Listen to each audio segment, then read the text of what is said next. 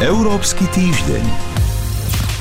Neúspešne sa hľadali noví šéfovia európskych inštitúcií a ťažšie sa hľadala aj zhoda na uhlíkovej neutralite. Tento týždeň sa konal summit Európskej únie. Povieme si, na čom sa krajiny dohodli a tiež budeme hovoriť o tom, ktoré štáty únie sú najekologickejšie a kde stojí Slovensko. Pridáme aj prehľad správ dnes s Pavlom Salajom z EurActivu. K počúvaniu Európskeho týždňa vás pozýva Sonja Vajsová. Európsky týždeň. Mali sa dohodnúť, kto sa postaví na čelo Európskej komisie a parlamentu, či kto bude novým európskym prezidentom, šéfom diplomácie a Európskej centrálnej banky. Lídri Európskej únie sa však na samite nedohodli a ani jeden z kandidátov nezískal väčšinu. Prezidenti a premiéri členských krajín by sa k téme mali vrátiť na mimoriadnom samite tridsiateho júna. Lídri však hovorili aj o ďalšej téme, a to o snahe o uhlíkovú neutralitu do roku dvetisícpäťdesiat. Účastníci sa však najskôr nevedeli dohodnúť. Tému teraz rozoberieme s Pavlom Salajom z portálu EurActiv. Vítajte v štúdiu. Dobrý deň, prajem. Pán Salaj, na úvod si povedzme, na čom sa teda členské štáty nakoniec zhodli? Členské štáty Európskej únie sa zhodli iba na tom, že uhlíkovú neutralitu chcú. Nezhodli sa však na tom, kedy ju chcú. A napokon tento kľúčový termín, ktorý vyvolával rozpor, rok dvetisícpäťdesiat, sa dostal iba do poznámky počiarov a nie je súčasťou hlavného textu záverov. Praha včera schválila klimatický záväzok znížiť množstvo emisí cé ó dva do konca roku dvetisícpäťdesiat o štyridsaťpäť percent.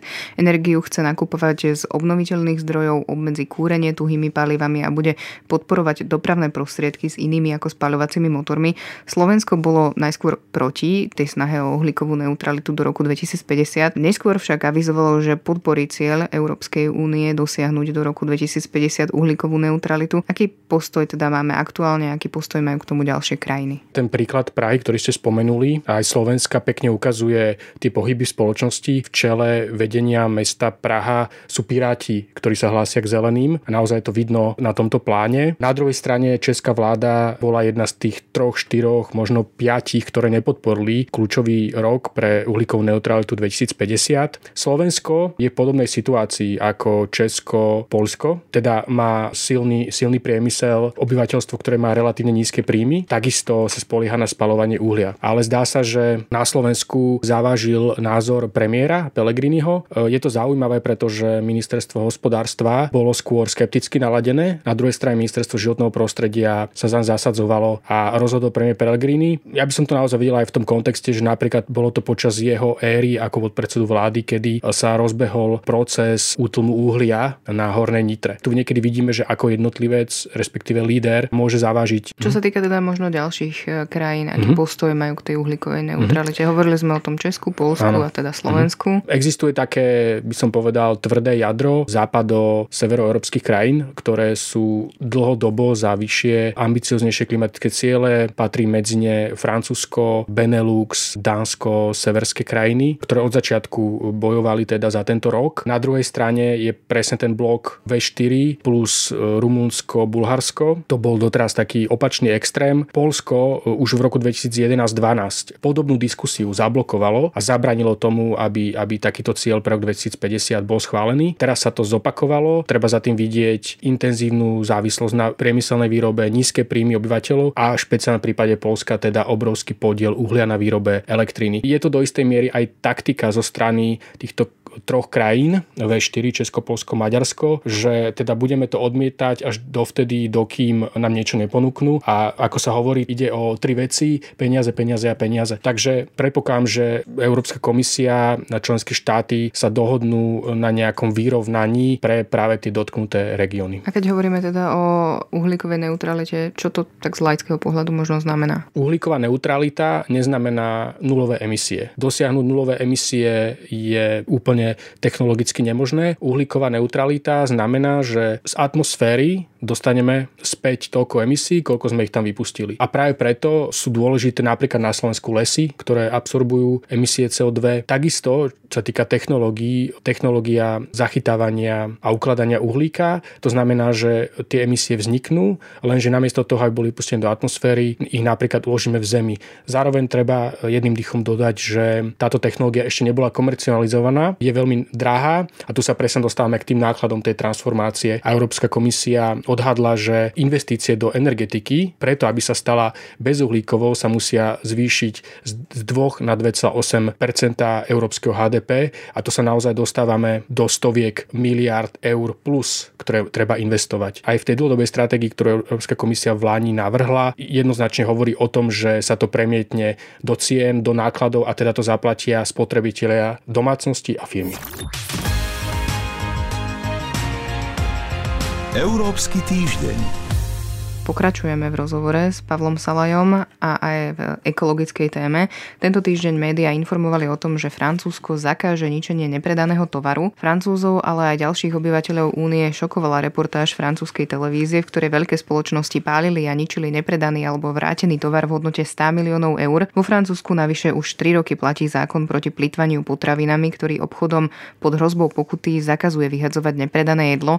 Namiesto toho potraviny putujú charitatívnym organizáciám. Ak sa pozrieme do členských krajín únie, patrí práve Francúzsko k lídrom, ktorý presadzuje rôzne ekologické opatrenia. Ako sú na tom ďalšie krajiny v rámci Európskej únie? Áno, Francúzsko jednoznačne patrí progresívnejším krajinám, čo sa týka životného prostredia, uplatňuje ambiciózne opatrenia, či už ide o odpad, ktorý ste spomenuli, alebo znižovanie emisí. Treba to naozaj vidieť v takom možno historicko-politickom kontexte, že v krajinách ako Francúzsko, ale Nemecko od nejakých šesťdesiatych rokov sú silné politické zelené hnutia a jednoducho tieto vlády musia odpovedať na požiadavky obyvateľov. Mimochodom, v európskych voľbách vo Francúzsku skončili zelení na, na dobrom treťom mieste. A darí sa im teraz aj aktuálne v Nemecku. Presne tak. K týmto krajinám ako Francúzsko sa takisto zaraďujú severské krajiny a Benelux. Na druhej strane treba povedať, že my nie sme vo všetkom horší. V týchto krajinách sa produkuje veľmi veľa odpadu rozpočítaného na počet obyvateľov. My ho produkujeme oveľa menej. Zároveň, áno, ten trend je negatívny. Množstvo odpadu u nás stúpa, u nich skôr stagnuje alebo klesá. Takisto napríklad, čo sa týka Norska, tam sa veľmi veľa, až päťdesiat percent komunálneho odpadu spaluje. To znamená, nerecykluje sa. Najlepšia tá možnosť je recyklácia. A dokonca Norsko musí dovážať odpad z Veľkej Británie, aby sa mu oplatilo prevádzkovať jeho spalovne. Vidíme na jednej strane možno také dve identity, e, energetické identity, o ktorých napríklad hovorí analytik Alexander Duleba, tú východnú západnú, ale zase vidíme aj nejaký trend a vidíme, že, že veci sa menia. Krajiny ako Slovensko a ďalšie krajiny vé štyri by sme si mali zobrať to dobré z tých západných krajín, ale sa poučiť možno aj z ich chýb. Toľko Pavel Salaj z portálu EurActiv. Ďakujem vám za rozhovor. Ďakujem pekne. Európsky týždeň v skratke. Plánované nemecké mýto pre osobné auta je diskriminačné, rozhodol o tom Súdny dvor Európskej únie, ktorý uznal sťažnosť Rakúska a Holandska. Tie kontroverzný výber poplatkov na nemeckých diaľniciach len od zahraničných vodičov napadli. Opatrenie podľa súdu diskriminuje majiteľov vozidiel zo zahraničia a je tak v rozpore s právom únie. Skopje a Tirana očakávali, že dostanú zelenú už tento týždeň. Otvorenie prístupových rokovaní do Európskej únie sa však odkladá. Severné Macedónsko a Albánsko tak musia čakať pri najmenšom do októbra. Zhodli sa na tom ministri pre európske záležitosti. Tí hovorili aj o obavách z reálnej hrozby vojenského konfliktu na Blízkom východe. Reagovali tak na útok na dva tankery v tzv. Ománskom prielive. Napätie sa však stupňuje. Spojené štáty obviňujú Irán. Ten zas tvrdí, že rozložil rozsiahlu sieť špiónov cé í á a obvinenia z útokov odmieta. Američania boli podľa novín New York Times počas týždňa veľmi blízko útoku na Irán. Noviny napísali, že americký prezident Donald Trump najskôr útok schválil, no neskôr ho po intenzívnej diskusii v Bielom dome medzi prezidentovými poradcami a lídrami z kongresu stiahol. A sme na konci. Európsky týždeň pripravili portál euractiv bodka es ká a moderátorka Sonja Vajsová.